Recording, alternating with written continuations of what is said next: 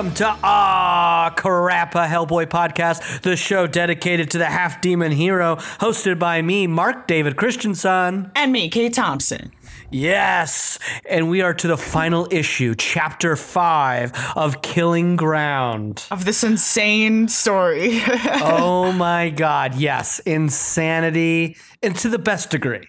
Yeah. Like, I do think that we keep calling it insane. And I think a lot of times when we hear insane, it means it's like chaotic or it's confusing. right, there's like a negative connotation. I think we both have been in our insane comment is full of excitement and, Yeah. and loving this story. Like it's sick as hell. yeah. The cover of this one's so cool. Oh, sorry, Yeah. it's been oh, what? Oh no, talk about it. I was just gonna. I mean, I was just saying.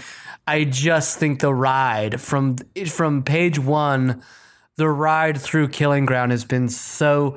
Every turn has been fun and exciting and surprising, Very surprising couple of issues here, for sure. which which I think we've come such a long, a far, a long ways in the Hellboy universe and BPRD that the fact that they are this far in continuing to surprise us and do it in not not unearned ways. Like you know how sometimes some stuff is just like shock. They're like, well, he's got to be shocking. Do something that sort of like will be surprising but make no fucking sense. This all seems to be Yeah. rooted in rooted from very one, just building, building, building, and I love that. It's great. And it's like, and we're reading it in a fairly condensed way. Like, most people are reading this shit, like I was saying the other episode, like, oh yeah, Daimio's been here for three years. It doesn't feel like that for me because we've read all of that within like a year or a year and a half or something like that. So it's like, if if we're still being we're reading it all like together in one shot and it still feels surprising to us which is a good testament to the writers of this book Yeah, Wait. totally. which are Mike Mignola and John Arcudi, illustrated by Guy Davis, colored by Dave Stewart, lettered by Clem Robins, edited by the dummy Scott Allie, and Boo. boo.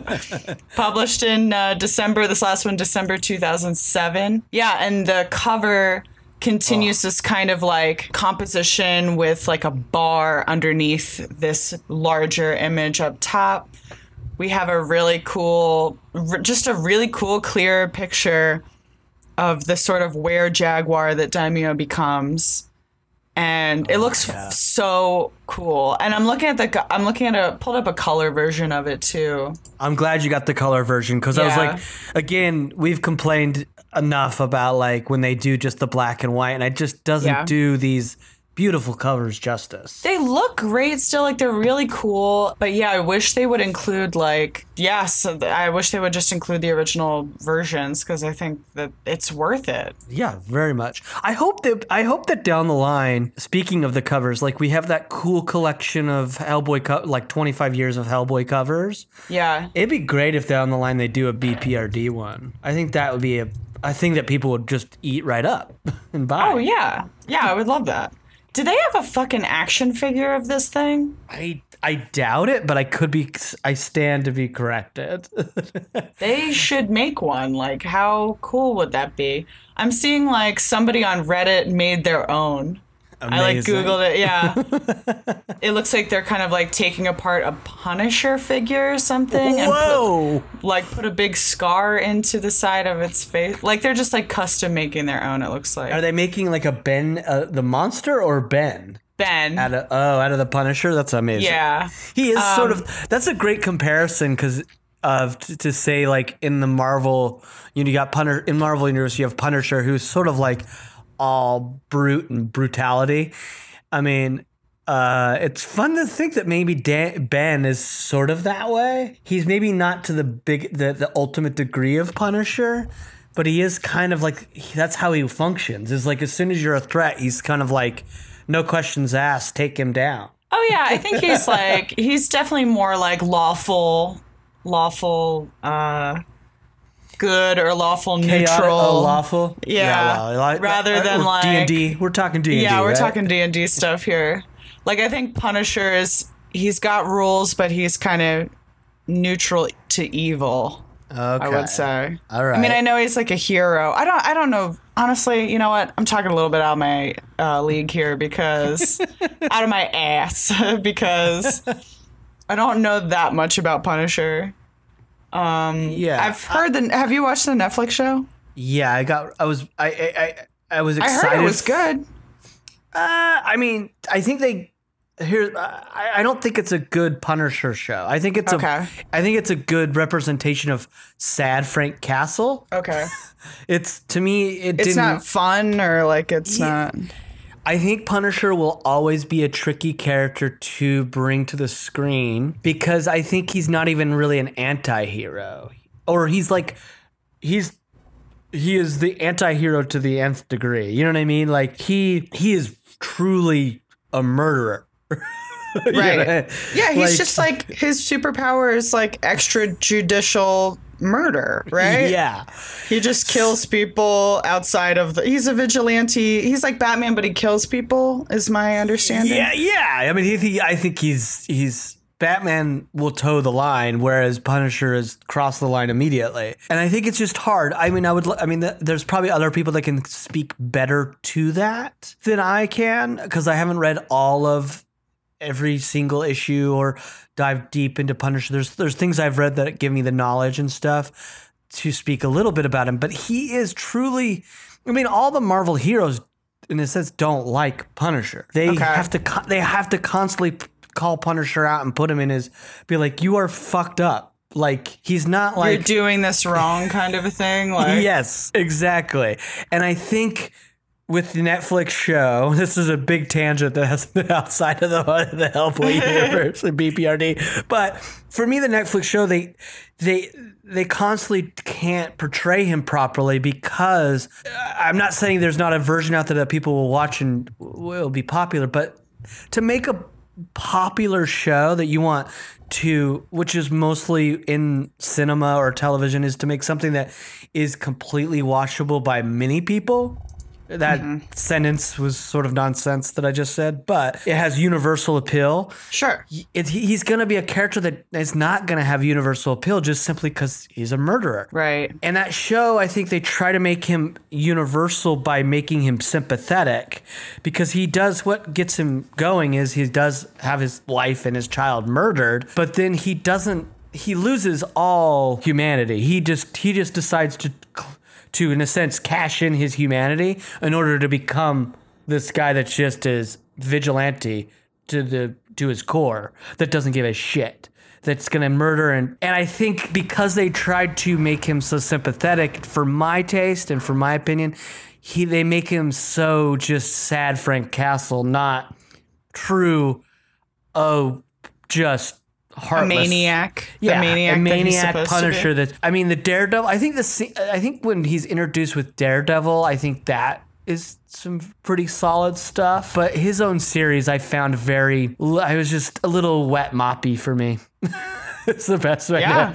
And I like that actor that they got. I think he was a a great It's the choice. guy from Walking Dead, right? The, Yeah. Yeah. I like him too. Bernthal, Bernthal or whatever. I think he was a great choice. I just I wasn't a big fan of the Netflix series in general. I think Daredevil started out strong. Jessica Jones was my favorite. It got a little campy at times in a bad like bad campy well like in a couple of moments, but overall it was good. I didn't let I didn't continue watching it after the first season. I mean, Cage I thought was a miss. I think they had something great, but I think they missed a lot. Mm-hmm.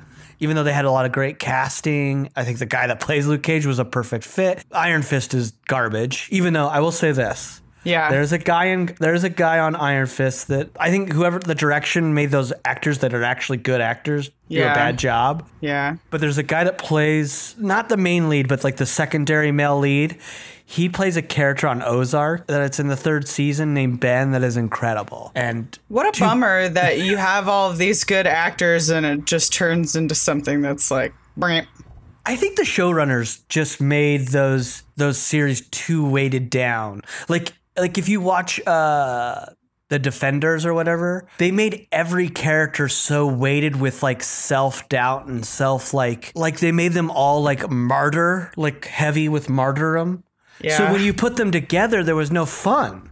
Yeah. Like Iron Fist and Luke Cage, if you read the comics, it's like there's a there's like a constant back and forth with them that's like there's a lot of levity to play with and I don't think they did that well. right. And Jessica Yeah. Jones and Luke Cage end up being like a couple and have kids and there's also just fun relationship stuff that the show got so weighted down and like woe is us and we're full of guilt that you're like Yeah. what the fuck? That's just my opinion though. Yeah, I think like it's a hard thing to balance because yeah, even even if you're going through something horrible, there's going to be like a time like yeah, you're going to have a moment in your week where you're like laughing at something, even if it's Yes. like you're not you don't necessarily like cackle uh, uh, you know, like if you're if you, like like the week when my dad died, a bunch of funny stuff still happened and it's like I'm not like busting a gut laughing at something because you are sad about something, but it's like, you know, you're still a human being. You're still like a multifaceted human being that can experience all of these emotions at once. Uh, what a bummer. Yeah, it is. It is a bit of a bummer. I mean, I would never say to anybody, "Don't watch it." If you're curious, I would. I'm never going to tell you not to. Check it out. Yeah. See, make your own opinion. I do think probably the best. I haven't watched. There's three Punisher movies, I believe. I've never seen the first one, and I've never seen the third one. The Thomas Jane one is okay. I do like Thomas Jane as the Punisher. The best rendition of Punisher. I think I, I did see that one, and I did like him as that role. Yeah, if you haven't, I this is for our listeners and you. I would suggest googling the punter like the short the short film that Thomas Jane did after the movie that was like an independent production. It's not labeled the Punisher, but it's clearly supposed to be the Punisher. That's And funny. I think it's the best version of Punisher. John and Thomas Jane is just is just he's brutal in it. He it's like you know what I mean. He's not representation of like oh this is like our hero that you need. It's just the hero you get kind of mentality. And I think that that short is the best version of the Punisher that I've seen in a live action form. Cool. For me. Again, that that being said, I've never seen the '89 version. I've never seen the 2008 uh, Warzone, which I've heard is pretty okay. So I, you know, I could be stand to be corrected, or other opinions might have a little more knowledge. But that being said, I mean, I, I feel sort of bad that is it Daniel Dae Kim? Is that who was? Yeah, Daniel Dae Kim was our version, our Yeah. live action version of uh, Daimio, and I think he's sort of unfortunately the way they wat in my opinion they watered his character down oh yeah, for it's sure. It's like man you read what we're about to what we've read so far and bprd and what we're about to get in this last issue it's just like I wonder. I would love to have a conversation with Daniel Dae Kim, and I'd probably have to like, you know, become good friends with him off mic to be like, you read that character and you saw how cool he was. What did you Yeah. think of what they did to him? Because they made him just a werewolf Right. He was just like a one. He was like a cool guy to like. I don't know. And they didn't even like they they even watered down like his sort of military like that one like I, you you said it best and I can't even think of how you said it like he's just so like military esque like get the job done Yeah. no at, at, at, at whatever cost which sort of rubs other characters like Liz specifically and maybe a little bit of Kate the wrong way, but mostly Liz. But they didn't really capture that in the movie, unfortunately. And I think Daniel Dae Kim is such a, an actor that could bring that to it. Yeah. that he got, in my opinion, got shafted by the writing. Yeah. He's Uh, awesome. Yeah, and it's like there's such depth to this character Ben that they just decided not to like plant. They Because could they were just, just trying to shove everything they could Yes. into that, and it's like it's gonna be at the expense of the movie being good overall. Basically, like, yeah. big time bummer. Yeah, but that totally. bringing it back, let's. I mean, let's let's get into the issue. Yeah. And talk about well, the best version of Ben, I guess, or Yeah, the what- most monster version, the monster version. Let's see.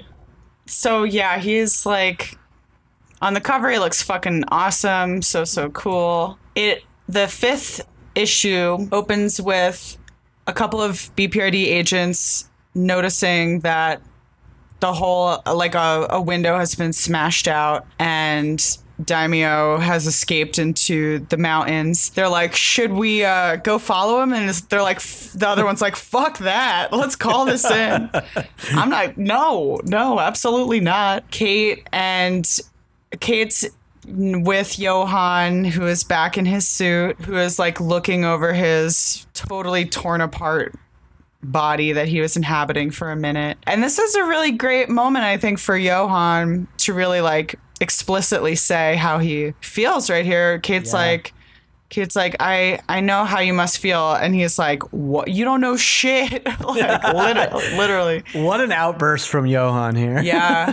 It's really powerful, and it's like what a hard thing to do with a character who has no face. Like, you know what I mean? To really have them emote. There's like some really good like body language where he's like gesticulating with his hands that help a little bit. Yeah. He's talking about yeah, just like eating and like being with a woman and and now and then he kind of like holds like wrings his hands a little bit looking at the what's left of the husk or whatever you want to call it the like body that they got from The i- the island. Yeah, island from the Garden island, yeah. Yeah. Um, it's sad man it's really sad yeah, it's, uh, I think yeah. that's great that you pointed out like his body language, especially particularly that wringing of the hands, because he he said all the he said his piece at this point, but you leave him with that like just in that one silent panel at the bottom of him touching his hands and his suit, you see that like in that body language, just that longing. That longing to have that back and to do that with a silent panel is it just shows such a great skill from these storytellers. Yeah. And I think too to have Kate be quiet in this moment and allow Johann to have this outburst because he normally is not like this at all. He's pretty reserved emotionally, typically. Like so she lets him have that moment of anger that he I think pretty justifiably has. Yeah. Yeah, he says, you know, he has plans in the one in like another few pa- panels of uh, Silence Pass, and he was like, I was going to go to uh, a Horbiton in the spring. I have no idea how to say that or where it is, but you know, he was going to go somewhere. He he was making plans with his body, and it just sucks that he's an ethereal, ghosty guy in a rubber suit again. Yeah, and it just I like that they continually to remind us as storytellers to remind us that it's hard to for this this particular character is we have found him there's a lot of humor that comes from Johann because he's Yeah. sort of like a jolly character at times, especially his way of he gets excited about investigating and stuff. And up to this point, we have like had some fun with him being able to get a body and go have sex. Yeah, And I love that this is a reminder of like this guy's existence, even in his, even though he has dark spots of in his past and whatnot, he his existence is fucking rough. yeah, I you, you could even dare say like even Abe Sapien, who is a fishman, gets called a fishman, and people might look at him and give him a weird look. Johann fucking is is got a little a weirdly a little tougher maybe. yeah. I mean, he can't experience physical pleasures of any kind. He can't Yeah. eat or do, yeah. And he still has like the mental capacities of a person, but without being able to fulfill any of the other needs that you have as a person. Uh, it's a pretty tragic character. very, very. you just kind of have, uh, at least me, I have hope for him being able to find some better version of this suit or find some other human that he can inhabit for whatever reason. Yeah, we'll find out. I um, guess. Yeah, if he can or not. He leaves Kate, you know, si- standing silent in the room to go in and check out the bodies of the the like mysterious figures, the healer and the soldier here. I, I just have to say, I'm looking at the table of the healer, and I'm like, how did they get all those guts just on Yeah, that damn like table? spatulaed that off of the off of all of like the pipes and wires that are passing through each of the hallways of the BPRD headquarters. They had to like really get in there with a little scraper or squeegee or something. It's wild. And now he's all on a tray, as much of him as they could get. it's fucking gross. And Abe's kind of coming over to Kate. He's like, What's up with Lobster Johnson? Remember that? And uh, so, like, she's like, Yeah, um, Johann doesn't really remember that. And he's like going through some shit. How's Liz? And Liz is like now really opening up to Panya and talking to her more. So she's recovering, like, you know, without the weight of this. Uh, of this other mysterious figure who was like hypnotizing and like coercing Liz into kind of receding and not trusting any members of the BPRD. She's now, you know, that guy's been shot by Lobster Johnson, not dead, but at least like he's put back at bay. Yeah, his, So- his possession of of Liz has been removed. Yeah. and, I, and you can I again you've talked about the body language by uh, by Guy Davis. We get one panel of Liz talking to Panya, and you just see it. She's holding the cat. You just see this li- this lively energy just in that one panel. That like, For sure. oh, Liz is herself again. yeah. Yeah, she's not like completely buckled over a table falling asleep anymore. she was all fucked up, you know, and Kate's kind of feeling the weight of the whole situation just because it's some heavy shit went down and she was in charge in that moment. Yeah, and she was kind of admitting that she was a little worried about Liz and what Liz is capable of if she went astray basically. She's like yeah i was scared that she might blow this whole place up. How stupid does that sound right now? Uh, which is pretty ominous to like have that specific panel where she says that where it's like that would be pretty bad huh? And then like practically looking at the reader yeah, being like wouldn't that be bad it's like okay so liz is still kind of a ticking time bomb i feel like in, at some point in the future we're gonna be dealing with that Or yeah, it's very interesting because she Yeah. says she specifically says like, "How stupid does that sound right now?" You know, like yeah, it's it's it's it's almost there's like mixed emotion. It's like you sh- it's like we're worried about Liz, but then you're like, well, we trust her, but you're just like, I think that's how all these these BPRD characters, particularly like non-human, probably feel all the time. Of like, Yeah. I know I'm accepted, but there's always that thing in the back of your head of like, do they fully accept me? right yeah Interesting. Yeah. And then, yeah, Johann's doing his thing, communicating with the spirits of these slain guys. They're coming back and they're sort of like pretty at peace for what happened to them and how violently Yeah. they died and everything. We find out that this uh, mysterious soldier guy was on the same mission with Daimio in that Bolivian extrication operation where you know, we presumed that everybody in his platoon died. That's what we've been told, or what he's been told since. But we find out that every single member of the platoon was told that every surviving member was told that they were the only surviving members. Yeah. Um, yeah, but this guy, Manuel, he is like, yeah, I found another one of the guys who was on the mission with me in Bolivia, and he was telling me he had these fucking nightmares. It's crazy. Yeah, and I love the detail, and this is one of the, the coolest details in this story with this character Manuel Antonio Chavez, is that he had his in that attack in Bolivia with the with the um the, the jaguar god, he got his throat torn out, and so he's a mute. He doesn't Yeah. have any vocal cords. So he can't just be like, wait, wait, wait. yeah, hey guys, which is such a cool reveal and what what I love when when it's a moment where you go, "Oh, you can go back to the last issue and be like, "Oh, that's why right. he wrote on the wall stay back."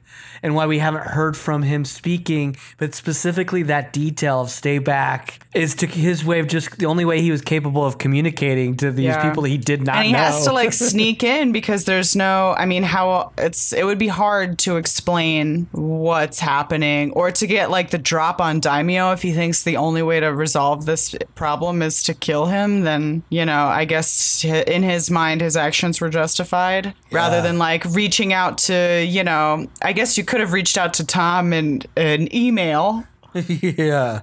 and been like, uh, I know this thing about your, you know, one of your employees. Yeah, I don't know. It's very complicated. And yes. it's just hard for him. I I think it's a very interesting thing culturally too, of like it's an, like an ableist sort of mentality of like how he's sort of stuck. It's like a normal thing. It's like you can't talk, and you immediately sort of like it's like immediately he's just in a world that sort of doesn't allow him to fully to function. It's it's Yeah.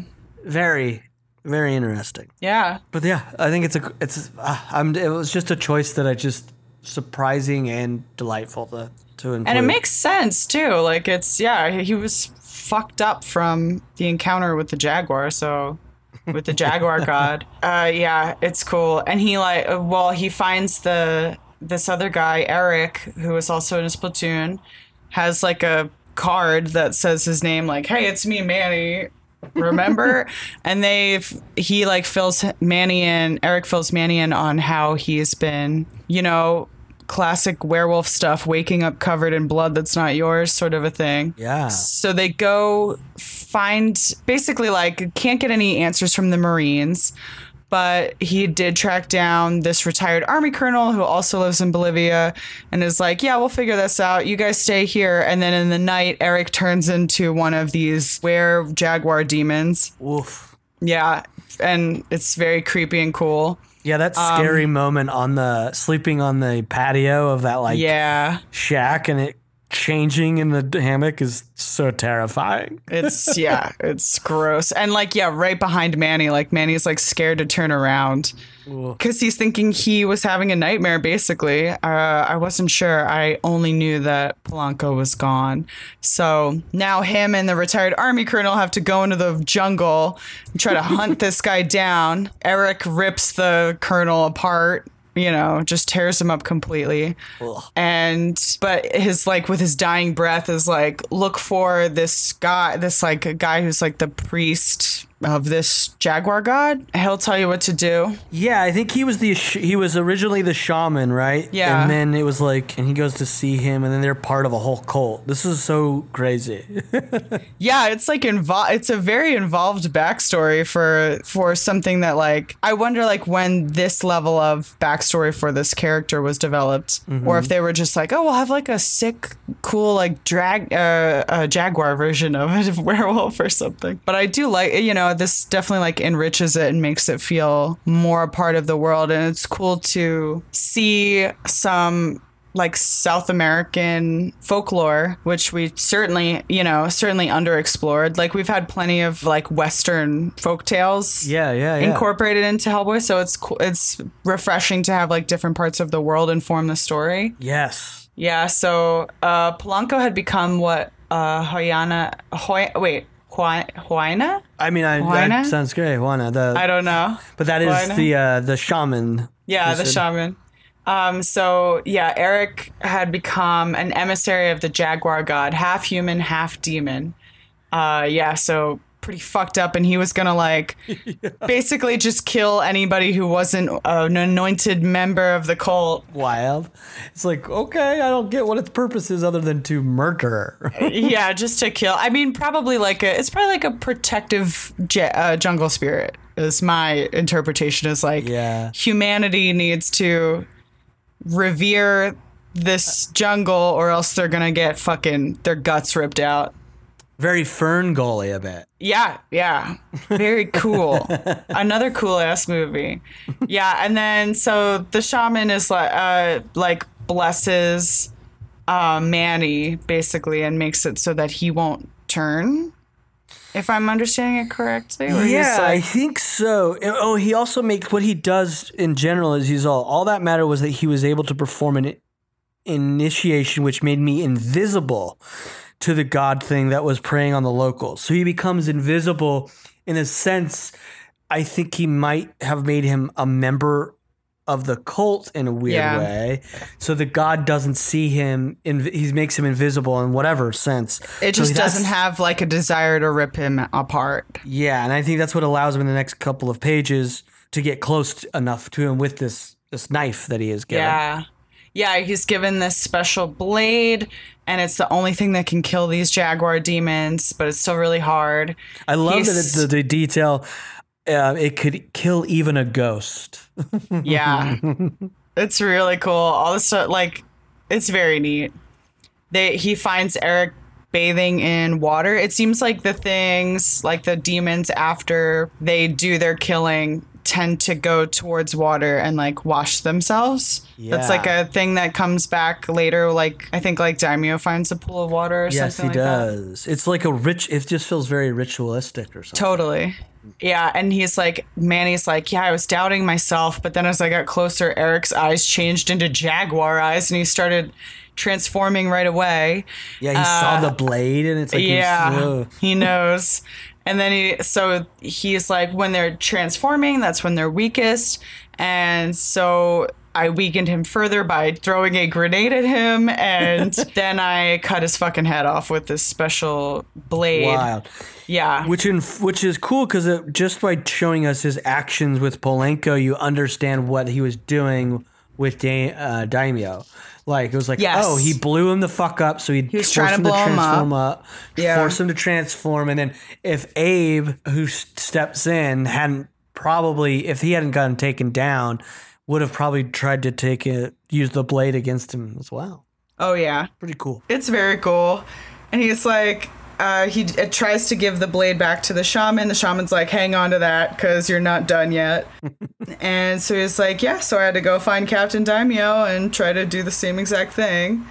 I Um, love I love this moment that's sort of rem- reminiscent of Star Wars for me when in Return of the Jedi they're like there is another Yeah, right here he's uh you will need the blade again there is another there's another.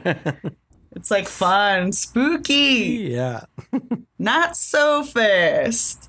And then the healer guy is like, you know, he's also very at peace. He's like, that's uh, that is how it is ended, if it is an end, but it is not what the captain wanted. Like what he was talking about, him, Daimio getting murdered. He was like, yeah, he came to me many years ago, or you know, five years ago, wanted to try to contain the thing that he knew was growing inside him, this demon. And the healer was like, so I, I would, I was helping him with that.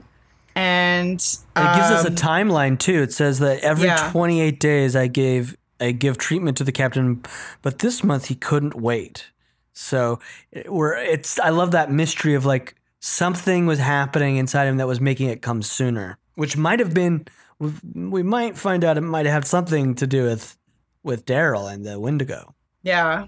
So. Yeah, because, yeah, we saw that Daimio had been like hovering around Daryl's cell for a while. mm-hmm. And at first you're like, oh, maybe he's just empathizing with him. But it's also like, is this triggering the demon aspect of Daimio's yeah self? The healer's like, oh, he was summoning me early and I thought he was like overreacting.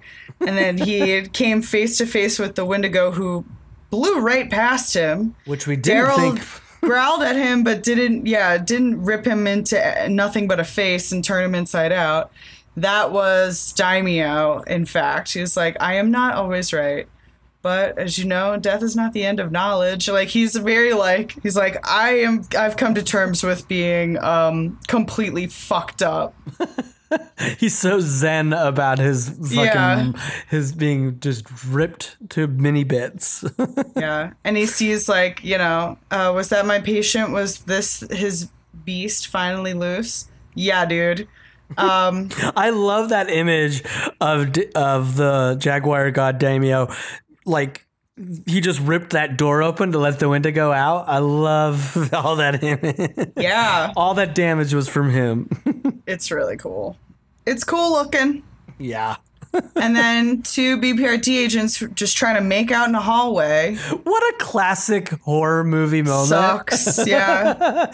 You can't be fucking in a- during a yeah. horror movie, man. No, you can't. Frisky. You got to be in a locked room with, you know, no way for a giant jaguar to get inside. So yeah, they're presumably also, you know, oh, oh, oh, yeah. I think we see their bodies in the last issue actually, where they're just like ripped apart. Daimio gets to the pool. He washes off and, and emerges as his human form. And it's also been established that they like don't remember really what happens while they're in this jaguar form. So you know he's he's no help in solving the mystery once he's back to being human. Yeah, and they're just like, yeah, uh, you know, and that's our story. Thanks for listening to it. Johann's like, well, thanks for telling me. I love the um the transition that when we f- when Johann began talking to him, he was in his his big body form, and then by the end of their conversation, he's now returned to his original Johann uh, ethereal form. Yes, yeah. Very, eh, very interesting. That That's a, very cool. A silent choice of him sort of holding on to that that new form. Yeah. I think he was very attached to that to that body and imagined himself doing things as that person. And now he's yeah, he's back to his old self. And he looks very sad. Yeah, and I really like this sad moment for Johann because it's it's it's they put like he doesn't say anything, but I love his sadness is conveyed in his face. But what the um the old healer is saying, I love this whole moment. He like when yeah. Johann's like, I must say, the two of you have so quickly adapted. The newly dead are usually in great turmoil, but neither of you seems all that upset. And the healer says, Ah, but it's too late to be upset now, isn't it? And I think that isn't it is so directly towards Johann. And it's oh, interesting yeah. to think that Johann there's a part of me that I mean, unspoken says that like even the fact that he's still around with the BPRD is is rooted in a lot of like being angry for his situation, not coming to terms with his own his own death in a bit. And I love that. And then he, Yeah. he doesn't even address it. He's just like, "You're released." Yeah, yeah, get out of here. God, yeah, it just exa- wait. What a way to keep enriching this Johann character. Wow. yeah, it's really cool. So sad. Very- Yeah, and uh, Kate and Abe are listening in on that part of the conversation. They've they're kind of filled in as well. And Kate's like, "Great, well, we have a recipe on how to destroy this guy. We have the knife, which is still in the boot of the of Manny." And and Abe's like, "Well, yeah, I guess we know how to kill it, but it's also our friend Ben Daimio, so Yeah. um, that sucks. And, you know, he's like, I've already killed one innocent guy. Um, but Avery, uh, uh, Johann's trying to like console him a little bit, like, oh, Manny knew that what you were trying to do. And he was like, yes, I heard. But Abe's clearly very affected by having killed somebody who Was only trying Was- to help. yeah was trying to do some some good. Yeah and then like they're kind of like abe and kate are sort of just talking more about like yeah daimio really was hovering around um, the wendigo's cell. What's up with that? And yeah they're sort of just guessing but they really don't know his motivation still Yeah, I love this moment of being bold enough as storytellers and to leave us in this this moment of like Kate and them discussing as you're saying and she's like or maybe it was the monster inside Ben that drew him to the Wendigo in the first place in response to uh, Abe saying some piece of the Ben inside the creature that made him want to free the Wendigo. Yeah. And, like I love those dueling ideas and then just ending with Abe saying maybe as I said, who knows? And I love the bold to be like, we don't know. yeah we don't cut to the person who does know daimio in, in the snow So I, I, uh, yeah, I, I want to, I want to get to the final image, and then I want to talk about these two, these last two pages a little bit. Yeah. I have something that just came to mind of like something, but we'll talk. Okay. Yeah, so Daimio is transformed back into his human form. He's just got like a blanket on, but he's basically naked in the middle of this snowy mountain.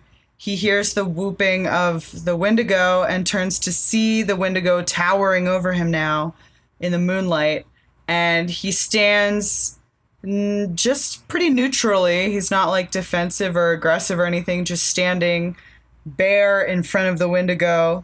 And that's the end of this story. So there's still a huge cliffhanger of what's the connection with these two guys?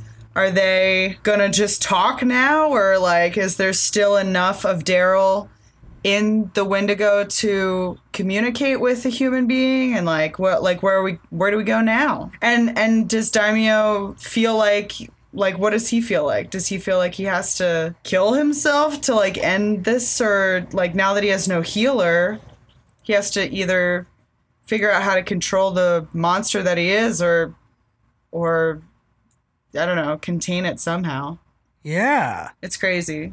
So this this last image, I love this last image. By the Yeah. way, I took a screenshot of that last of It's really naked, cool. naked, naked. Uh, Daimio and the and the Wendigo. I love that. I love ending on that image. Good God, that's beautiful. But what I specifically th- was like, it dawned on me as we were rereading this now, this image of him in the blanket before that last page, that brilliant ending splash page, reminds me of the Wendigo Scary story from Scary Stories to Tell in the Dark. Do you remember that story? at Oh all? yeah. Oh yeah, absolutely. I think we talked a little bit about it before. Am I am I wrong? But that ends with like that has like a guy or a Native American like in a blanket on the ground and he's like dead and he has like his his feet. I remember that that image Let's specific take a look. that image specifically is is is in I feel like is in my head about that Wendigo story from those scary stories. I see the feet. I see like that's what I really remember from it is like the the the footprints that like get longer and longer apart. But I feel like this. I mean, I don't have the real story in front of me. I just have this like breakdown of it. But it says at the end he like he comes back to see as an, a Native American. I they're still using Indian in this, but Native Yeah. American who has his face covered. But I feel like he's down in a blanket. He lifts his head.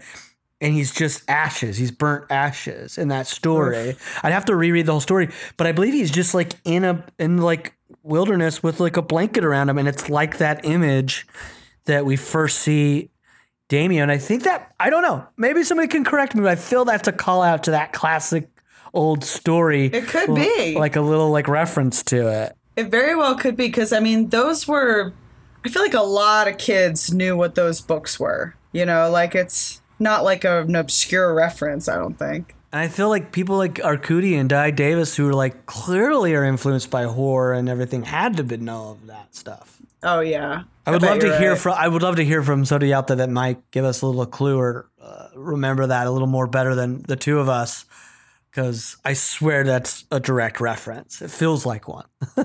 Yeah.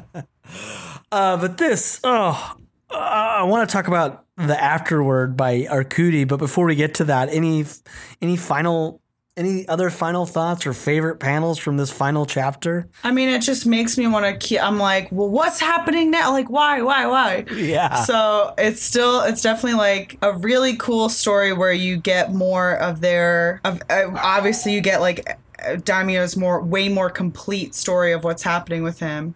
But yeah, there's still so many questions. Still makes me want to read more. I don't know what like my favorite would be. I mean, mine is that. I mean, um, the two my two favorites. I'll just get mine out of the way. Are the two monster one's like a half half page of Daimio's holding the wall right before he eats the he- destroys the healer, uh, and the final panel. I think that. Yeah, it's so cool. I, I love the detail that you just pointed out. I totally missed in my first reading was Johann, his spectral form looking like his new body, and then at the end of the flashback story, looking like his uh, first body. And Yeah. yeah. I think that's really cool. It's ve- and if you look at the in between when they cut back to them, he's sort of he's a composite of the both. He's like a version of both uh, the bigger Yeah, body. he's like got like um his mustache is coming back and he's slightly smaller. Very cool. Oh, cool.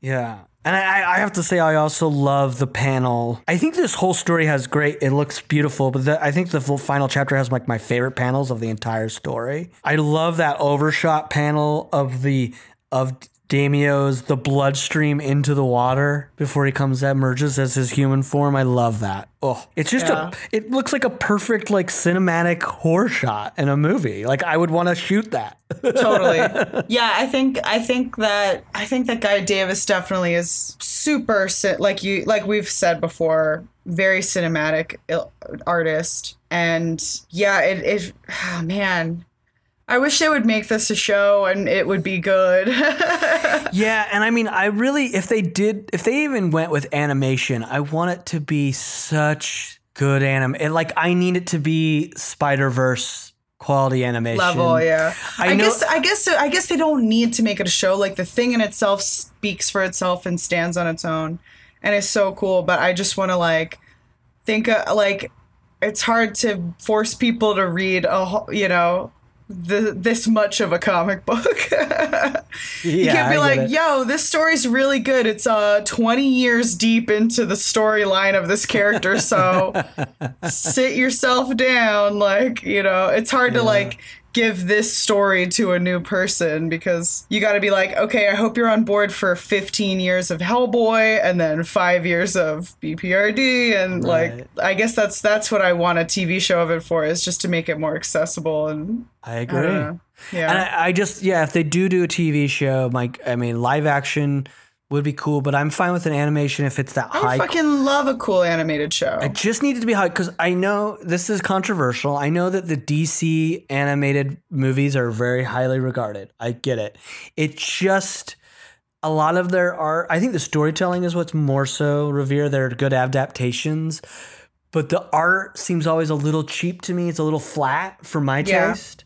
So I need. I want somebody like the people behind Spider Verse to come in and be like, Yeah. really blow out and give the this this look. Like I'm I gonna- guess that just takes so much money. Like so much animation anymore is a very it's almost like puppetry more than mm-hmm. anything. It's like you have these kind of like stagnant models that you can like move and make them blink with a computer program that doesn't have much of a human hand, I guess, and it it makes for like like not to like talk shit on like the BoJack Horseman art or anything, but like they feel you know they're not like flowy to me like the way that those characters move. I think that the show does a lot of really cool shit, but uh, I think aesthetically it's not my like favorite Yeah, thing. but aesthetically, it fits the kind of stories they're telling. Whereas we Right. needed, so we need something different if we were to bring this off the page. Totally, yeah, yeah, because there's so much movement. I agree, yeah, and I just think I think graphic novels and comics are not getting the service they need, and a lot of times in adaptation.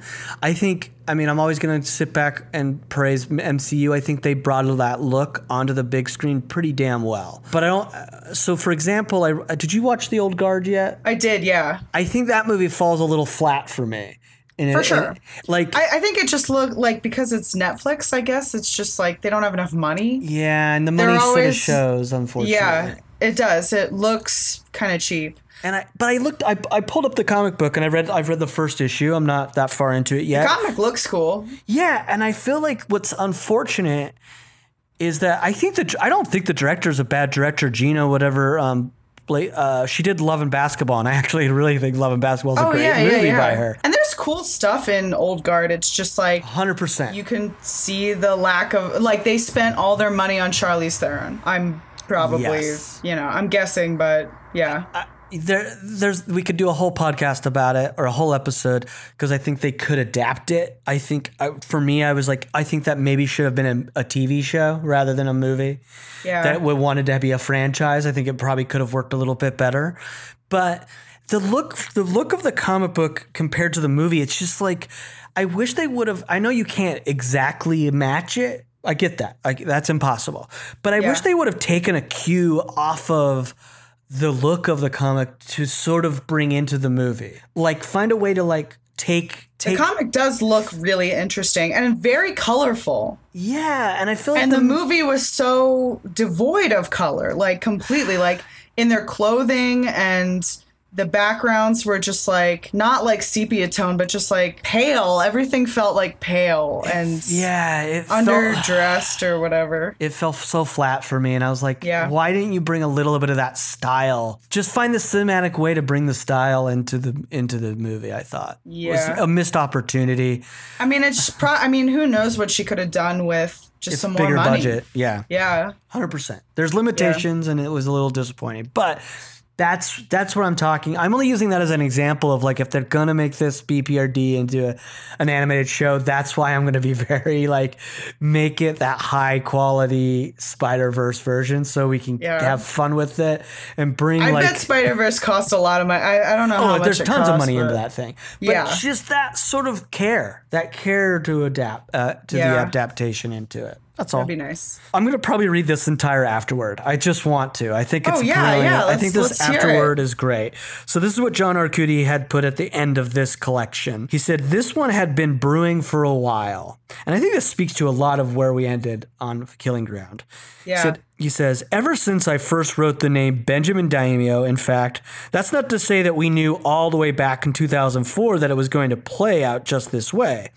For one thing, Guy Davis and I hadn't created Daryl yet, yet, or any of the characters in Garden of Souls, including those spare giant bodies, so we didn't know the role that either Daryl or Johann would play. It's a process, after all. Well, it's more than that, really. It's almost a living, growing thing.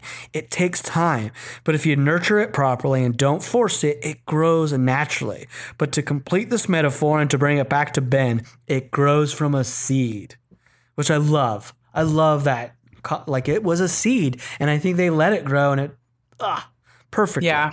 Which I think all great storytelling and art you gotta like plant a seed and see where it grows.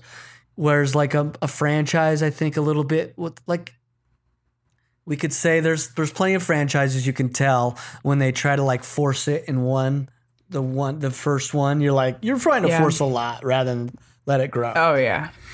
I think too like this something like this really benefits from having just a few people really working on the vision of it like you don't have too many cooks in, in writing Hellboy or BPRD. There's like less than f- like four people contributing to the stories of this shit. And I think that's good. It just keeps it pretty refined. You you don't have to I mean I'm sure they have to go to their editors and the the like every like the publisher and they have input, but it feels like a very consistent unified story because it's coming from a pretty small team. I think you're 100% right. Yeah. Smaller smaller teams can do a lot better, I think. Even like smaller writers rooms I hear are a little more help, helpful than if you had everybody in the kitchen, you know? Right. Uh, and then he continues. He says, When Mike asked me to work with him on BPRD, Hellboy was gone and Abe was out of town. On the one hand, Mike knew Abe was coming back to the Bureau, and probably most of the readers assumed Abe was coming back. But as far as I could tell, none of the characters in the story knew it, which I love. I love that detail of like acknowledging that the, the, the characters don't know what's going to happen Right. and to play with that is brilliant. So we thought to our we thought to ourselves, wouldn't Tom Manning have a backup plan? And as it turns out, he did. That plan was Ben Daimio. Ben was meant to fill the void left by Hellboy and Abe, not so much for the readers, but for the other characters. He was a man whom Roger could emulate. And Liz could resent, and Kate and Johann could respect. And Abe, when he returned, would even defer to. A strong man and a good man who would do great work, but a man who was going to end up being one of the worst things that ever happened to the BPRD. wow. I love this. And then he's like, that's what I was thinking right from right from day one. And not only was Mike okay with this, but if I remember correctly, and it may have been half his idea, see, he didn't bring me on to help him create trademarks that were to be exploited and safeguarded and per, um, uh, perpetuate or perpetuated. Perpet, uh, what's this word? Perpetuity. perpetuity- perpetuity. Perpetuity. Sorry. Yeah, Thank you yeah. No, it's okay. he didn't want a status quo for this team. He didn't want stagnation. His goal, our goal, was for us to develop characters that would be complex and interesting enough to generate their own stories. And if we were lucky, the stories would be interesting enough to attract readers. So far, it looks as if we were we we've been pretty damn lucky. And then he closes out with, "Oh, uh, and by the way, if you're wondering what happened to Daimio right after the end of this story, dot dot dot, good." yeah. John Arcudi. You little wiseacre. I love it. I just think I that's. want to see it. I know. I want to see it too, but I think that is such a really one of the best afterwards that I've read. Yeah. I mean, we've read a couple, and I, they've sort of are like broader, but this really, I think, are It's really specific. Yeah. Yeah, to like this is what we were going for, and we had the end goal in mind. We just let it grow to that versus force it. And I think, I think this is this is an afterword that I think if you are a storyteller and you're attempting to do this yourself, comic books or otherwise, it's a good thing to look at and take into mind of like how to keep your thing successful. Yeah. Brilliant stuff. oh, I love it. Anything else I you wanted to? too, if you make such strong characters, you they do grow. Like if you make a character, I, I guess like I guess that I mean the strength of this book really is that like the char- the strong characters. Like the plot is cool, but it kind of does a lot of the same stuff over and over again. Like a big bad shows up, and these characters take care of business. But you love the character so much that you want to just see them do it a hundred times. Mm-hmm. So you know, not not not exact. You know, it's not exactly the same, but you know, like Hellboy's gonna wallop something, and Abe's gonna like shoot something and like slink around, and you know, Yeah, like you, they're just like fucking cool looking, and also you just like their personalities at this point, and so it does. They lend themselves to creating the plot just by doing their thing. I don't know. They make it look easy, you know, but it's fucking so hard. It is. It's a hard thing, and I think they're just Yeah. dedicated to it. That that's why it looks easy. Yeah. they gave it the time it needed to to to grow and to become what we love. Yeah. It, and it's blowing my mind. I mean, and I'm looking just. I'm not going to dive into the specifics of the sketchbook because I don't have anything specific. But I do think if you look through the sketchbook, it also is a representation of showing their growth. The way oh, they're Oh, yeah. playing with it. Specifically, I think we've already touched on it was like the design work for Daimio's Jaguar full form is just so interesting to look in the back to see all the iteration and then what we end up with is just pretty great. so cool. And it's just nice to see Mignola drawing it too.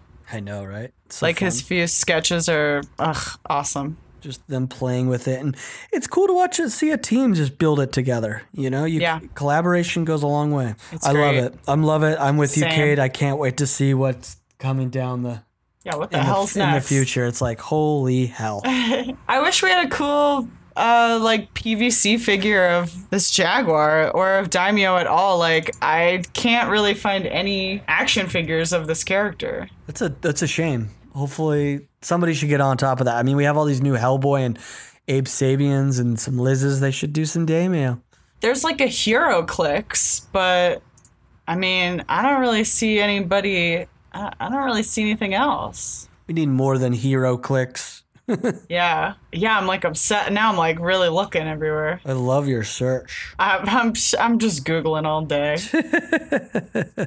Googling all day. I love it. Um, well, do you have any before we close out? Do you have anything that is inspired by this reading or our thoughts that you would suggest for for our listeners to possibly read, watch, or enjoy outside of the comic book that's inspired by this or not? Um, I mean, nothing. I guess scary stories to tell in the dark. I want to like go back and read I do too. that version of the Wendigo, and uh, you know, probably like reading an actual version of the Wendigo, like like looking into like South American and uh, North South and North American folklore is probably something that I'll dip into. I don't have any like recommendations off the top of my head, but that's okay. I love that. You're gonna I do that. I think that, that, they, yeah, between the Wendigo and this character, it's like a cool introduction of those kind of like folk tales. And uh, yeah, uh, it's super, super cool. I want to check it out. It's great. I'm gonna suggest something that's completely different from this story, but uh, I'll, I'll explain why I'm why it made me think of this. There's a, a Akira Kurosawa movie uh, that I love. I, a while a couple of months ago, before COVID hit, I was able with Beth, my fiance, and a couple of friends go see a a a screening of it at the Vista Theater here in Los Angeles. It's this movie called Ikiru, I K I R U, translates to live. It's a movie I absolutely love. It's actually in the movie The Fountain by Darren Aronofsky. There's a full on homage shot to the movie itself Cool. the stru- the structure of that movie made me when we were reading this final chapter and how they reveal everything how like and why why, why it made me think of to live is because two people die in the two people die that are, are uh, Manny and the healer and then they are risen to like sort of tell us the story the aftermath and give Right. give us input Ikiru it's one it's about one character but it's split up structurally in a in a very cur- in an interesting way where halfway through the movie the character spoiler alert the character dies but then we're at his funeral for the second half of the movie and then we're informed about his actions by the people talking about him and then the movie tells us informs us more about his actions leading up to his death and it's a great, beautiful movie. It's the first uh, international movie that made me cry when, when I was getting into cinema in college and so forth. Awesome. So it's one of my favorite Kira Kurosawas of all time. So I'm just gonna suggest, go out of your way, see Ikiru. Great movie. Hell yeah. So that's it. That's all I got. That sounds great. uh, but that's it for this this episode um, closing out Killing Ground, a great story, and can't wait to see the future of the BPRD and how that um, unfolds. Um, but we want to hear from you, listeners. We'd love to hear your thoughts on anything we touched on in, the, this episode or prior for the entire Killing Ground or any other episode. You can reach out to us and give us your thoughts at ah crap a Hellboy podcast at gmail.com. As well as you can follow us on Instagram at Aw Crap Hellboy Podcast, Twitter, Aw Crap Hellboy. And please, whatever platform you do listen to us, subscribe, rate, review if you have that option. That'll bring more um, listeners to the show. Share it with a friend if you can. And if you can, if you're if you're on Apple Podcasts or if you just want to go out of your way to do this, go on to Apple Podcasts, give us a, a rating and a review on that platform if your review starts with the word boom and it's a five star review, so it's a five star review that starts with the word boom, we will read your review, give you a big old shout out right here on the show. We call that boom reviews. Boom. So do that for us, please. But that is it. Uh, this has been a really fun story to cover. I, am almost sad to leave it behind because I loved it so much. Uh, but yeah. excited for the future. Thank you again for listening, everybody. And remember, we love you.